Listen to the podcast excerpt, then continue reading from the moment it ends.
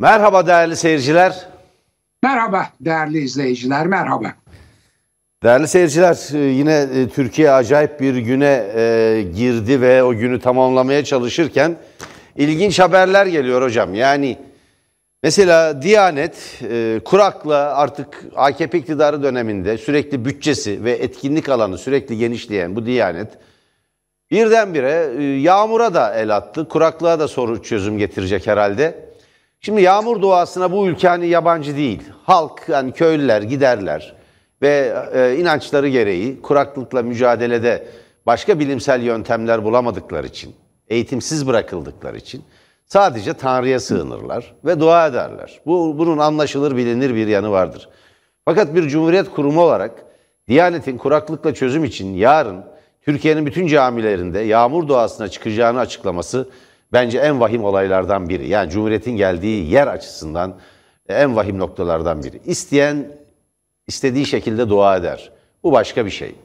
Şimdi günlerdir şeyi de konuşuyoruz hocam. Yani e, din e, ve din üzerinden toplumsal yaşamı düzenlemenin ötesinde din üzerinden bütün hayatı, bütün devlet yönetimini düzenlemeye e, çalışmak acayip bir şey. Hala Suudi Arabistan'da insanların yüzde yetmişinden fazlasının insanların aya gittiğine inanmadığını biliyoruz. Yani böyle bir dünyada yaşıyoruz. Şimdi Türkiye'de de içki yasakları. Yani birkaç gündür konuşuyoruz ama hemen şurada belirtelim. Yani bütün e, şeylere e, e, bu konuda farklı düşünenlere elbette alkolizmle mücadele önemlidir. Biz alkolizme karşıyız ve alkolizmle yani her e, tüketimin aşırı biçimde e, insanlar tarafından gerçekleştirilmesini yol açtığı bütün sonuçları olduğu gibi buna da karşıyız. Alkolün insanları teslim almasına, alkolün yaşamı belirlemesine elbette karşıyız. Kimseyi ne teş- kimseyi ne içmeye teşvik etmek gibi bir niyetimiz var ne de onu övmek gibi bir niyetimiz var. Bizim tam kastettiğimiz tersi, şey tam tersi, insan tam, tam tersi. tersi. İnsanların insanların yaşam tarzı ve özgürlükleridir. İsteyen içer, isteyen içmez. Mesela bundan ibarettir. O bakımdan belki hani e, bazı işte rütük e, mensupları ya da e, uzmanları eğer buradan bir sonuç çıkaracaksa hemen bunun altını çizelim, böyle belirtelim. Yani ben sizi biliyorum hocam. Yani mesela siz işte mide sorununuz nedeniyle içmezsiniz. Bunu biliyorum. Hani benim özel bir yakınlığım ve bir tutkum yoktur. Hani bir yakın. sevmezsiniz. Evet. Ben hiç sizi doğru evet, içerken evet. görmedim. Ama yani. biz bir ilkeyi, bir özgürlüğü, bir yaşam tarzına müdahale bir özgürlüğü savunuyor ve bir yaşam tarzına müdahale girişimine karşı çıkıyoruz. Evet yani bunun altını e, çizelim ve bu hala devam ediyor ve İçişleri Bakanlığı içki yasaklarını iç, hafta sonlarında pandemi nedeniyle uygulanan sokağa çıkma yasağı süresince içkiyi neden, içki satılmasını neden yasakladığını, bu yasağın hangi kanuna ya da anayasa hükmüne, dolayısıyla bir anayasa hükmüne bağlı olarak e, bir genelgeye bağlandığını bize açıklamak durumundadır. Evet. Hala açıklanmış değil. Yani marketlerin evet, kapılarına polis gönderiyorsunuz. Ya bırakın insanlar istedikleri gibi yaşasın. Evdeki hayatına insanların karışamazsınız. Bizim anlatmaya sevgi, çalıştığımız şey evet. bu. Sevgili Yanardağ başka konuya geçmeden ben bu konuda küçük bir şey söylemek istiyorum. Şimdi mesele içki içme içmeme, içkinin iyiliği kötülüğü filan meselesi değil. Mesele sizin en başta bunu koyarken daha ilk benden önce siz gayet e, heyecanla bunun bir e, toplumu dine göre biçimlendirmek ve insanların özel hayatına müdahale olduğunu Tam da öyle hocam. Yaşam tarzına bir müdahale. Anayasal evet, hakkın şimdi, bir çiğnen, çiğnenişi. Evet. Şimdi izin verirseniz ben o konuya dönüp Dün mesela niye bu bu kadar heyecanla ben de dile getirdim? Çünkü arkasından bambaşka bir şey geldi. İçkiyle hiç uzak yakın ilgisi yok. Bir gökkuşağı e, sınıflandırılması Yasa. geldi. Yasa. 18 artı gökkuşağı simgesi veya işte adı veya renkleri olan şeyler 18 artı. Ya nereden çıkıyor bu? Hocam ha, şöyle o... şimdi tablo şu biliyor musunuz hocam? Biz hava durumu yayınlarken bir doğa olayını yayınladığımız zaman ekranın köşesine artı 18 koyacağız değil mi? Hiç. Rezalet. Bu bir rezalet yani ya. Benim, bir doğa olayı. Benim, ya Hadi benim inananların Instagram perspektifinden bakarsak bir tanrısal olay. Ya benim Instagram hesabımda olacak iş değil yani. E, gökkuşağından yürürken e, bebekle Hisar arası tepemde gökkuşağı hem de iki tane.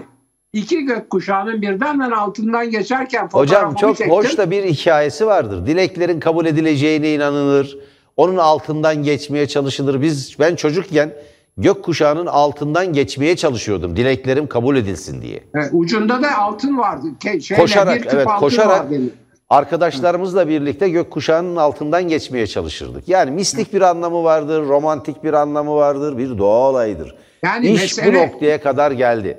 Mesele içki meselesi değil. Mesele mesela niye gökkuşağına 18 artı koydunuz Aynı gerekçeyle karşı çıkıyoruz. Efendim LGBTİX karşı şeymiş, simgesiymiş. Ya öyle şey olur mu? Yani işte e, geçenlerde yeşil, sarı, kırmızıdan söz ettiniz. Trafik ışıkları da aynı renk bilmem PKK'cı olma suçlaması da aynı renklere dayalı yapılıyor. Yani şimdi Twitter'da renklere özgürlük diye millet e, şey yapıyor, tweet atıyor. Ben de attım. ne Haklılar, demek ya? haklılar hocam, Bak böyle haklılar. saçma. Ne Şimdi diyebilirsiniz ki? derken bir dakika, bir dakika. Asıl şimdi burada size tekrar e, sözü devretmeden önce üçüncüyü vurgulayalım. Nedir ya bu yağmur doğasının resmen, resmen bir devlet kurumu tarafından yağmur doğasının önerilmesi ne demek ya? Yani yarın öbür gün ben size söyleyeyim, öbür cumaya da Covid-19'a karşı bir e, kahrolsun koronavirüs duası gerekecek herhalde veya yaptırılacak. Böyle bir şey olabilir mi ya? Şimdi Emevi İslamı denen şey siz habire tekrarlıyorsunuz diyorlar ki ya hep Emevi İslamı Emevi İslamı Sayın Yanardağ ne diyor? Sayın Yanardağ şunu söylüyor Emevi İslamı. Ben İslam İşte- dünyasının bin yıllık dramından söz ediyorum. Ay, bir dakika, Bunu bir dakika. anlayamadığınız ve kavrayamadığınız zaman size geçmiş olsun.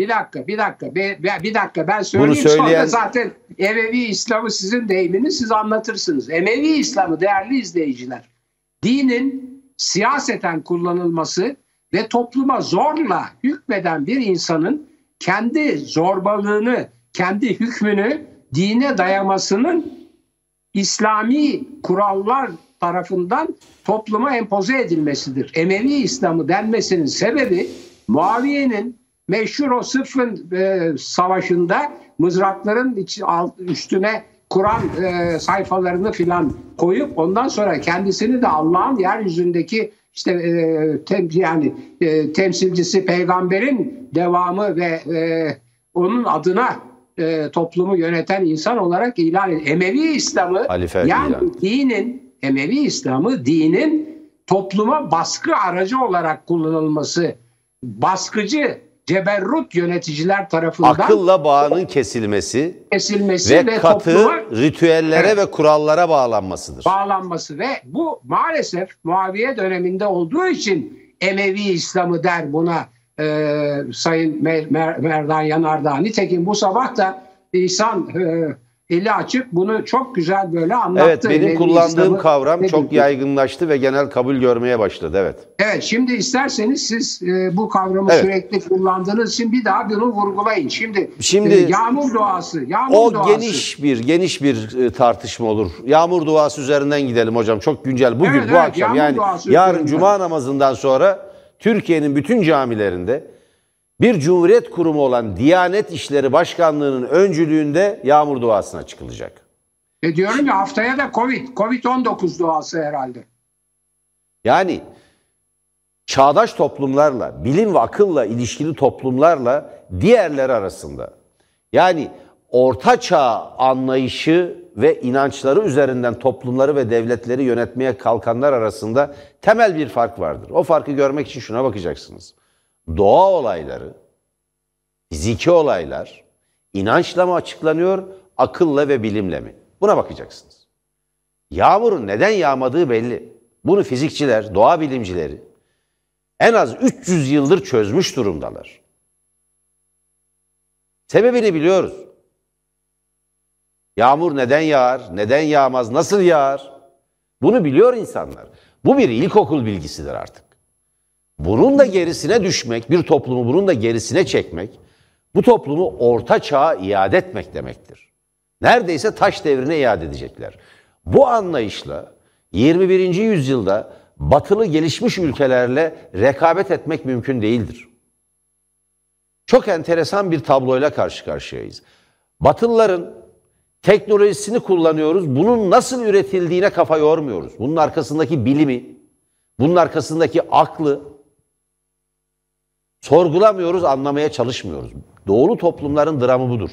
Yani ben eee Diyanet İşleri Başkanlığı'nın giderek yani bütçesi birçok bakanlığı aşmış. Neredeyse Milli Eğitim Bakanlığı bütçesini bile e, içine alacak ölçüde büyümüş. Devasa bir hale gelmiş. Çünkü buna Diyanet Vakfı'nı etkili, ekleyeceksiniz. Bir takım kuruluşları, yayın evlerini vesaireyi e, iktisadi şey e, kuruluşları dahil ederseniz eğer dev bir şey çıkıyor karşımıza. Vakıflar vesaire. Vakıflar tabii dev bir dev bir e, ne diyelim kendi maliyesi olan, kendi yönetimi olan dev bir organizasyon, dev holding, bir holding. Holding gibi. Holding gibi. Evet, holding. dev bir holding çıkıyor karşımıza. Şimdi böyle bir Diyanet ki kadrosu 120 bin aşmış durumda herhalde 160 bine doğru geliyor. Ee, inanılmaz bir rakam bu. Ee, ve durmadan yeni kadro açılıyor. Durmadan yeni kadro açılıyor. Ve zannedersiniz ki bunlar olmadan önce bu toplumun dini, diyaneti vesaire yoktu. Üstelik Diyanet bir kuvayi milliye kuruluşudur. Ve ne yazık ki Diyanet padişahçıların, hilafetçilerin, saltanatçıların eline geçmiş durumda. Mesele bu. Yani e, Börekçizade Rıfat Efendi'nin kurduğu Diyanet değil bu. Bu Diyanet Mustafa Kemal ve arkadaşları için ölüm fetvası çıkaran, padişahın Vahdettin'in imzasıyla onu bir ölüm fermanına çeviren Dürüzade'nin diyaneti haline geldi. İngiliz gemileriyle kaçanların diyaneti haline geldi. Dolayısıyla bunlar Kurtuluş Savaşı'na karşı olan, milli mücadelenin karşısında olanların eline geçen ilk kurumlardan biridir Diyanet. Bugünkü Diyanet odur. O nedenle yağmur kuraklığa mı çözüm? Siz sulama kanalları geliştirmeyin, modern sulama teknikleri geliştirmeyin. Yağmur bombaları icat edilmiş durumda. Yağmur bombalarıyla bile yağmur yağdırılabiliyor. Bunlarla ilgilenmeyin, doğaya çıkın. Ya isteyen Ayrıca- doğaya çıksın. İnsanlar kendiliğinden doğaya çıkabilirler. Ama siz bir devlet kurumu olarak buna öncülük edemezsiniz. Bu doğru değil. Ay, ayrıca çok meraklılarsa iklim iklim sorununa eğilsinler. Küresel ısınmaya baksınlar. Ben tek bir örnek vereceğim. yağmur İsrail'e o kadar sebebi, Yağmur yağmamasının sebebi küresel ısınma, iklim sorunu. Eğer bilimsel bir devlet öncülük yapmak istiyorsa iklim sorununa gel baksın, küresel ısın- ısınmaya baksın.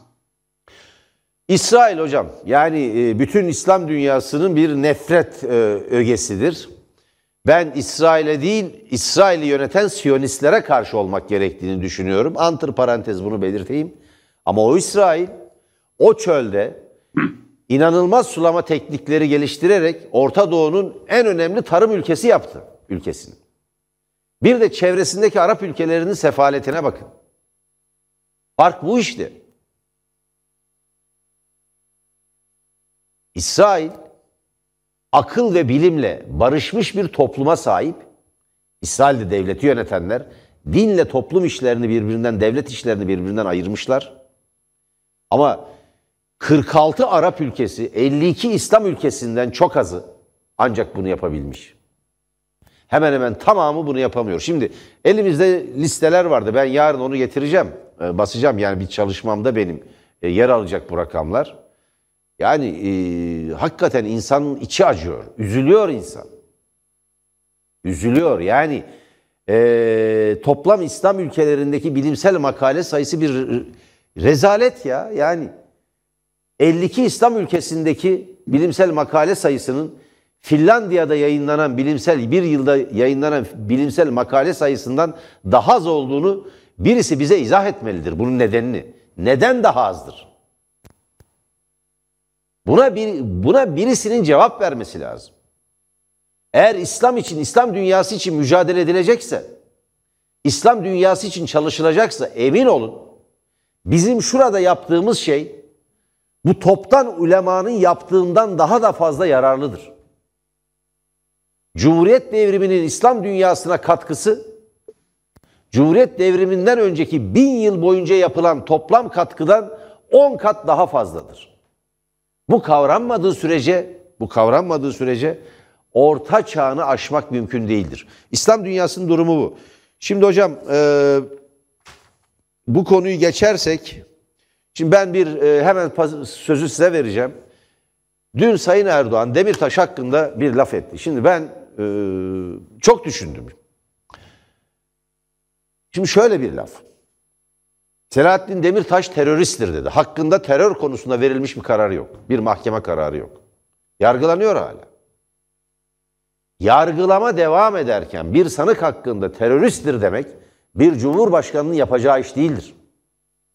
Yargıya müdahaledir, peşim hükümdür ve toplum nezdinde kendisini yargı, ülke nezdinde, ülke ölçeğinde kendisini yargı yerine koymaktır. Legal bir partinin bir genel başkanıydı. Cumhurbaşkanı adayıydı.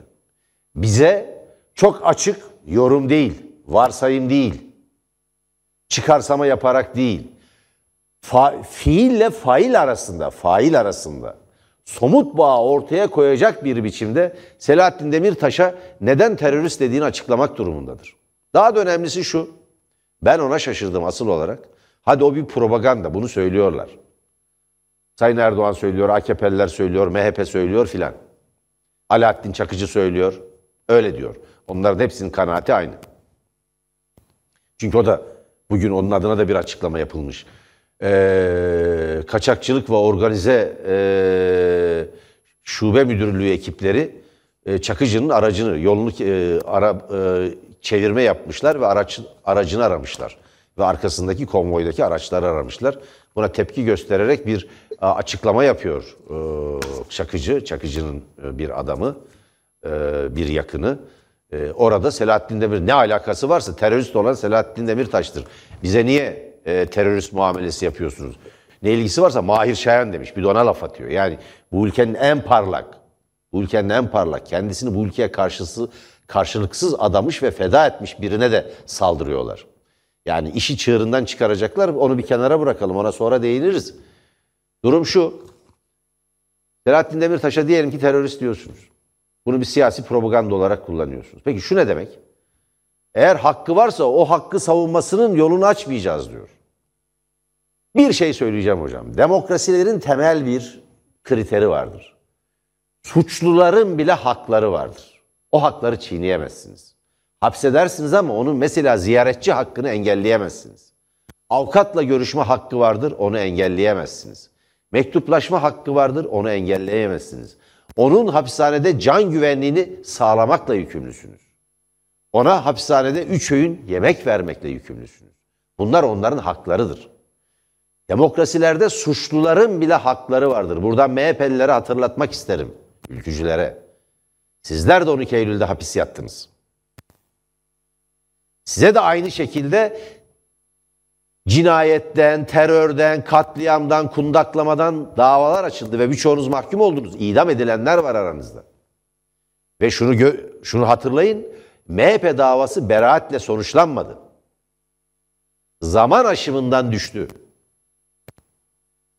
Ortalama hapis yatma süresi 5 yıldır Türkeş dahil.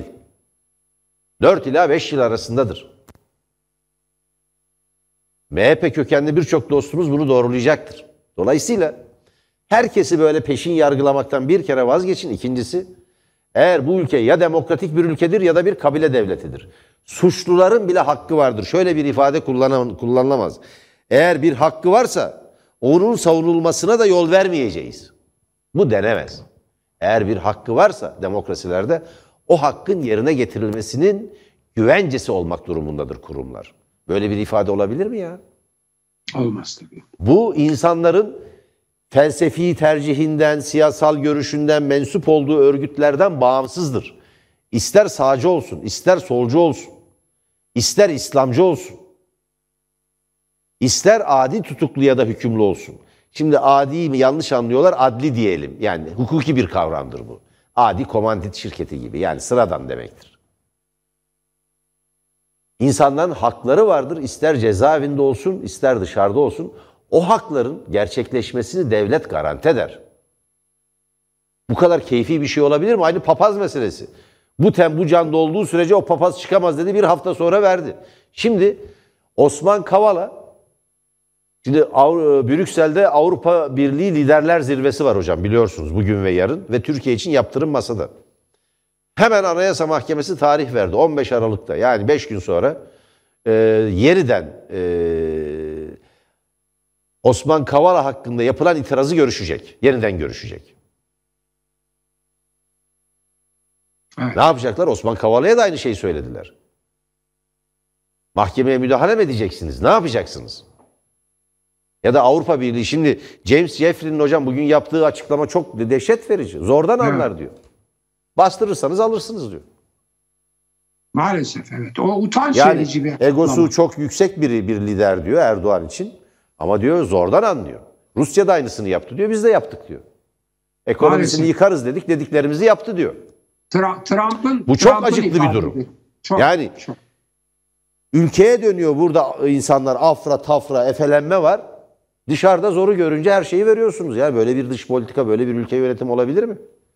İlginç bir durum. Yani James Jeffrey'nin iddiası bu.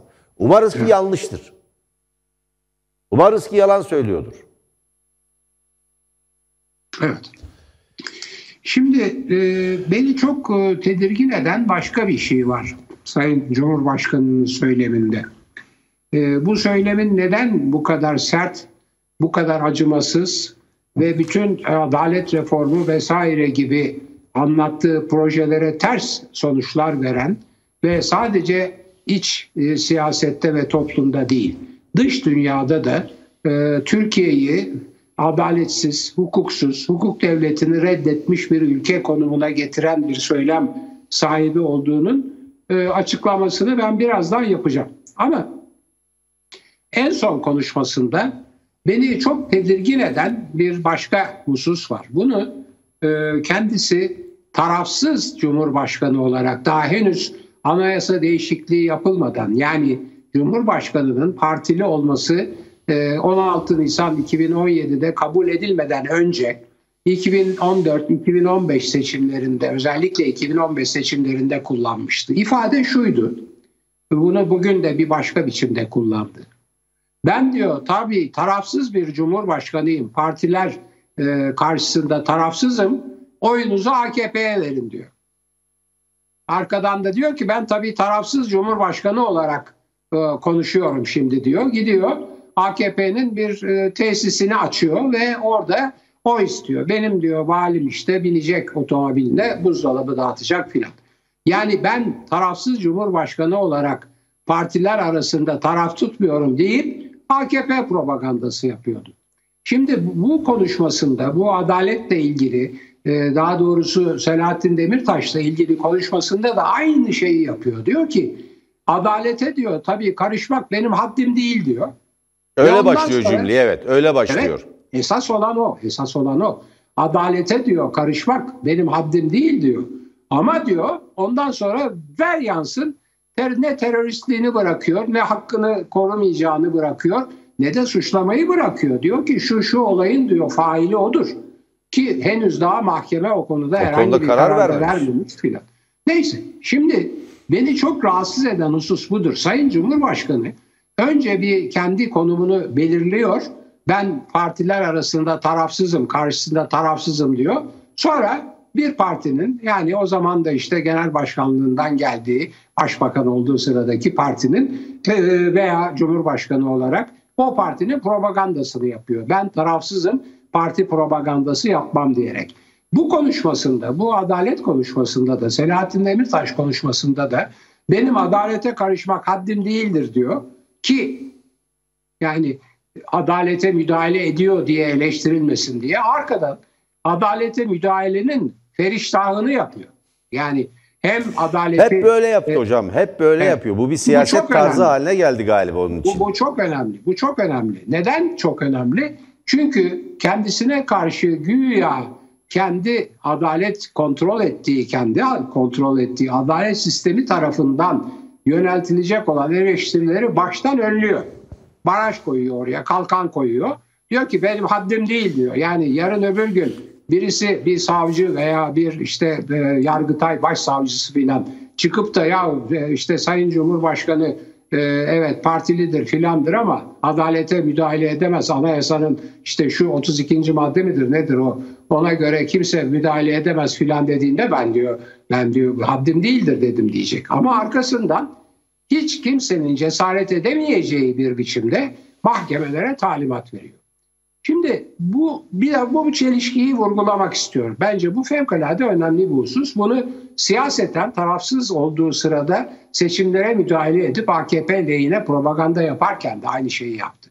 Zaten Cumhurbaşkanlığı seçiminde belediye meclisi üyeleri bile istifa ederken aday olmak için kendisi demir pençeli, demir yumruklu bir cumhur, bir başbakan olarak istifa etmeden Cumhurbaşkanlığı seçimine girdi. Herkes koşarken o motosikletle yarıştı filan. Evet hocam aynen öyle. Şimdi, aynen öyle. şimdi dönelim. Neden Demirtaş'a katiyen Demirtaş'ı affetmiyor? Bunun arkasında tabii neden e, Osman Kavala'yı affetmediği veya ona taktığı meselesi de var.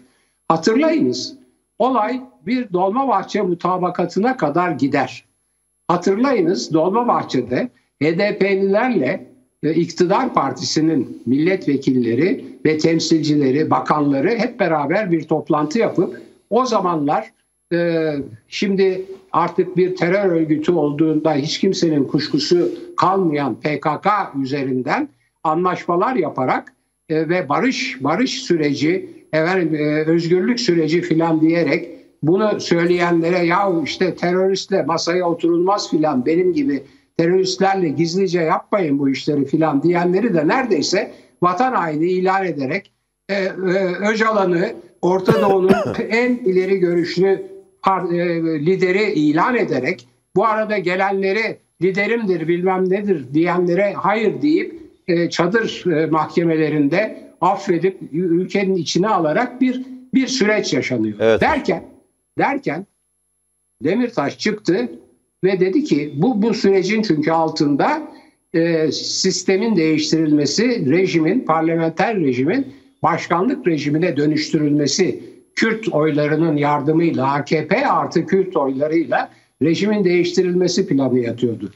Vaktaki Demirtaş çıkıp seni başkan yaptırmayacağız dedi. O masa tekmeyle devrildi. Bir, biraz biraz önce birkaç gün önce birkaç evet. gün sonra olabilir. Çünkü arada istihbarat örgütleri arasında gidip gelen bilgiler işte Avrupa Birliği'nin, Amerika'nın şunun bunun müdahaleleri var. Benim bilmediğim, bilmek de istemediğim, hiçbir zaman da karışmayacağım bir takım bilgi alışverişleri, haberler, istihbarat filan var. Ama mesele gayet açıktır. Ee, bir barış süreci denen evet. PKK'yı bile legalize etmeye çalışan bir süreç Selahattin Demirtaş'ın seni başkan seçtirmeyeceğiz demesiyle hakim kaldı durduruldu evet, ve hocam. ondan sonra ondan sonra 2015 seçimlerinde zaten Haziran seçimlerinde kaybedip arada MHP ile işbirliği yapıp evet. ve katliamlar, Gar katliamı dahil yaşandıktan sonra tekrardan dörtte bir oranında, yüzde 25 oranında oylarını arttırarak AKP'nin yeniden iktidarın devamı sağlandı. Şimdi dolayısıyla olay ta o zamana gidiyor. Evet hocam. Peki bu Kavala olayı nedir? Kavala olayı bu 2015 sırasında 2014-2015 sırasında olan olayların daha gerisinde 2013'teki gezi olaylarına kadar gidiyor.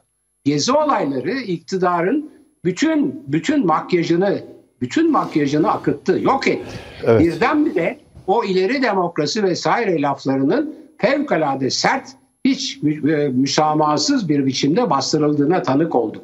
Ve Osman Kavala bu olayların tamamen bir e, destekçisi de değil, planlayıcısı, götürücüsü ilan edildi. Oysa yani ne kadar desteklediği bile çok tartışma konusudur. Dolayısıyla işte, hiçbir Sayın alakası Erdoğan, yok hocam. Hiç alakası evet, yok. Tabii Sayın Erdoğan. Uyduruk onlar. Çünkü şu anda ondan değil. Casusluktan tutukladılar şu anda. Evet, evet. Yani şunu söylemek istiyorum. Casusluk Sayın diye bir suç uydurdular. Evet. Bugünkü konuşmasından hareketle evet, hocam. Iki, iki özelliğe dikkat çekmek istiyorum. Bir, ben tarafsızım deyip taraflı davranması, yargının anladım, işine karışmak anladım. haddim değildir deyip yargıya talimat vermesi. İki, geçmişte 2013-2015 olaylarında kendi siyasal kariyerini derinden etkileyen iki olayın hala intikamını almaya dönük bir tavır, bir davranış sergilemesidir. Osman Kavala da bunun evet, kurbanıdır. Hocam. Selahattin Demirtaş da bunun kurbanıdır. Tabii AYM'nin Osman Osman Kavala olayını 15'inde konuşacak olması yeni duruşmadan çok kısa bir süre önce bakalım ne sonuç verecek ona da bakacağız. Peki hocam süremiz daralıyor. Hızla bir iki konu var onlara değinmek lazım. Şimdi benim edindiğim bilgilere göre AKP'de çok ciddi bir e, sorun var.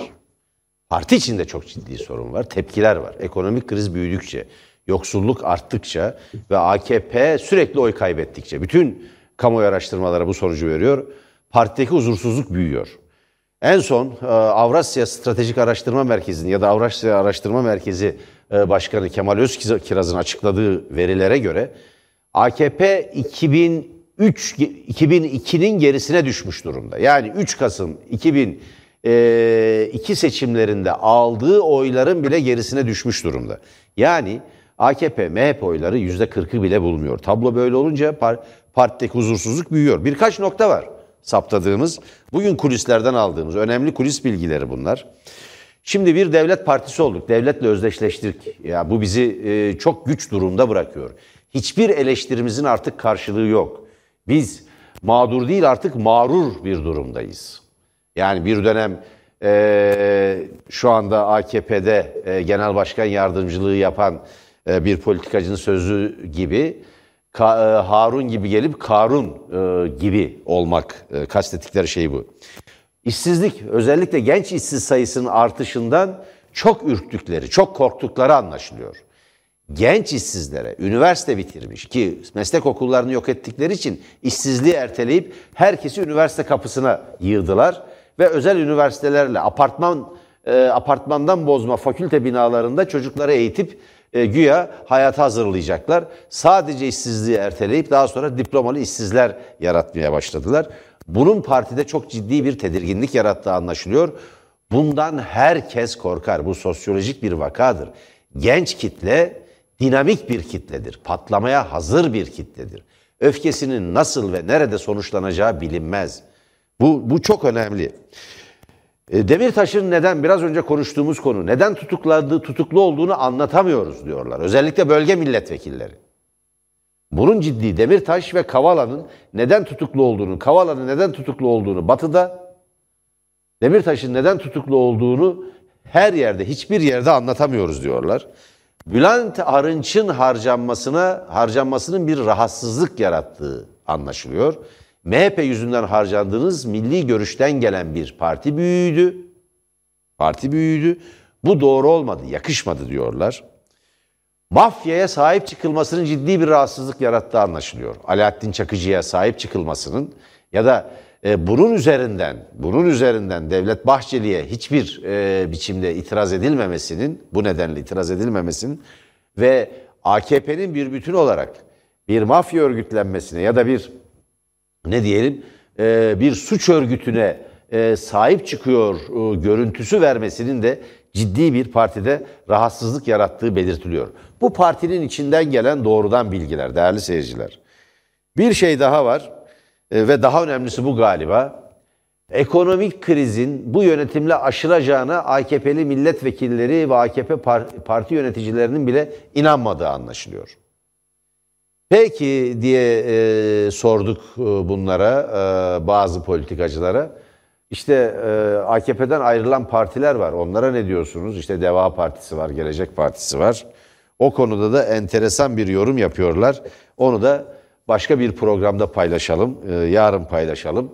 Yani bir arayış içindeler. Kararsızlar sayısı, yani bir kararsız oldukları anlaşılıyor. En yüksek kararsız oranı AKP'liler ve AKP kökenliler arasında var. Büyük bir kararsızlık var ama bir şey kesin. AKP'den kopuş var. AKP bir dağılma sürecine doğru gidiyor.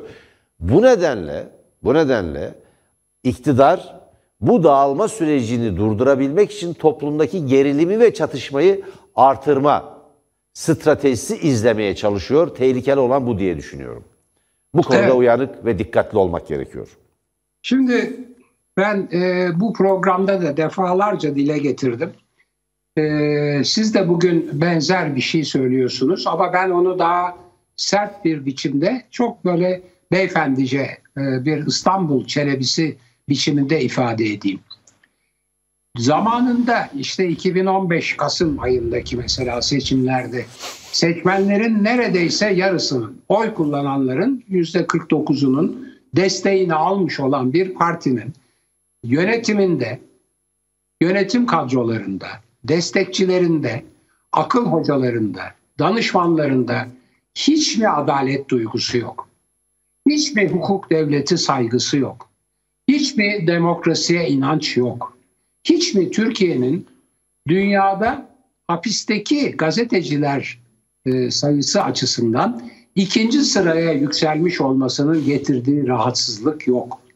Koronavirüs sürecinin yanlış, kötü ve beceriksizce yönetildiğine ilişkin hiç mi rahatsızlık yok? Umre olayının bütün Türkiye'ye koronavirüsü sal, sal, sal, saldığını, e, bulaştırdığını görmüyorlar mı? Ayasofya'nın açılışının hiçbir siyasal getirisi olmadığı çok açık olarak ortada olduğu halde koronavirüsün yaygınlaşmasında büyük bir rolü olduğu bilinirken bu adımın atılmasının anlamsızlığı ve yanlışlığı üzerinde hiç mi düşünen yok? Hiç mi uluslararası hukuk, hukuk devleti, demokrasi, insan hakları, cumhuriyet, Atatürk konusunda hiç mi saygısı olan, bulundukları mevkileri Atatürk'e ve Cumhuriyet'e borçlu olduklarını bilen hiç mi kimse yok? Gerçekten kadınların seçme ve seçilme hakkına e, Erdoğan'la birlikte e, kavuştuklarını düşünen insanlar gerçekten var mı? Atatürk'ün yaptığı reformların kadınları özgürleştiğini hakikaten görmüyorlar mı diye garip benim bir türlü aklımın ermediği bir soru silsilesi var. Şimdi bu soruların yanıtlarını bir ölçüde siyasette Gelecek Partisi ve Deva Partisi ile gördük. Şimdi o da garip bir şey. Anlaşılıyor ki e, yani e, Ahmet Davutoğlu'yla e, Babacan arasında bir tam bir uyum yok. Dolayısıyla her ikisi de aynı partinin çeşitli en yüksek aşamalarında, en yüksek kademelerinde görev yapmış olmalarına rağmen farklı iki partide muhalefet yapıyorlar. Fakat dikkat ederseniz her ikisi de hem milli görüşten kopmadan hem muhafazakar demokrasi kurallarına uygun olmaya çalışarak hukuk devleti, hukuk, adalet, herkes için adalet, e, demokrasi, e, işte medya özgürlüğü gibi konular üzerinde. Yani benim demin sorduğum soruların yanıtlarını evet. olumsuz olarak veren siyasal mesajlar ortaya koyuyorlar. Şimdi bana öyle geliyor ki o kararsız kesim ben çok uzun süreler hayatımı kamuoyu araştırmacılığıyla kazandım. Hürriyetten ayrıldıktan sonra müsteşar olmadan önce. Şimdi o kararsız kitle aslında baskı dönemlerinde iktidara karşı oy kullanmaya kararlı olup bunu ifade etmekten korkan kitledir.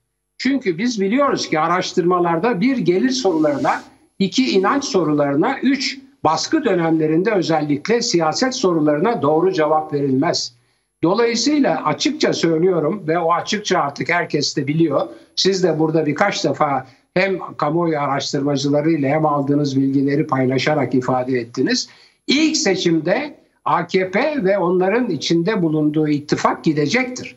Çünkü bu sistem tek tek kişi sistemi şahsın şahsın devleti bu sorunların hiçbirini çözemediği gibi hepsini hepsini daha ciddi daha üst düzeye, daha ciddi düzeye taşımıştır. Bunu da en yakından AKP'liler görüyor. Orada hiç mi hiç mi akıllı insan yok ya? Hiç mi siyaset bilen yok? Hiç mi hukuka güvenen, insan haklarına güvenen insan yok? İnanmıyorum ben. İnanmıyorum. Evet. Peki hocam şimdi e, Avrupa Birliği Liderler Zirvesi Brüksel'de e, toplanmış durumda. Bugün ve yarın önemli konular var. Türkiye, AKP iktidarını yönettiği Türkiye bir yaptırım kıskacıda. Bu açık. Amerikan senatosundan geçti. E, Trump uygular mı uygulamaz mı bilmiyoruz ama Biden bunu ıskalamayacaktır. Ve Jeffrey'nin dediği gibi e, Erdoğan zordan anlar. E, aynen aynen onu söylüyor. Yani deyim çok enteresan. Daha doğrusu Erdoğan güçten anlar diyen Jeffrey'nin söylediklerine bakarsak eğer hem Amerika'nın hem Avrupa Birliği'nin bir yaptırım kıskacı altında.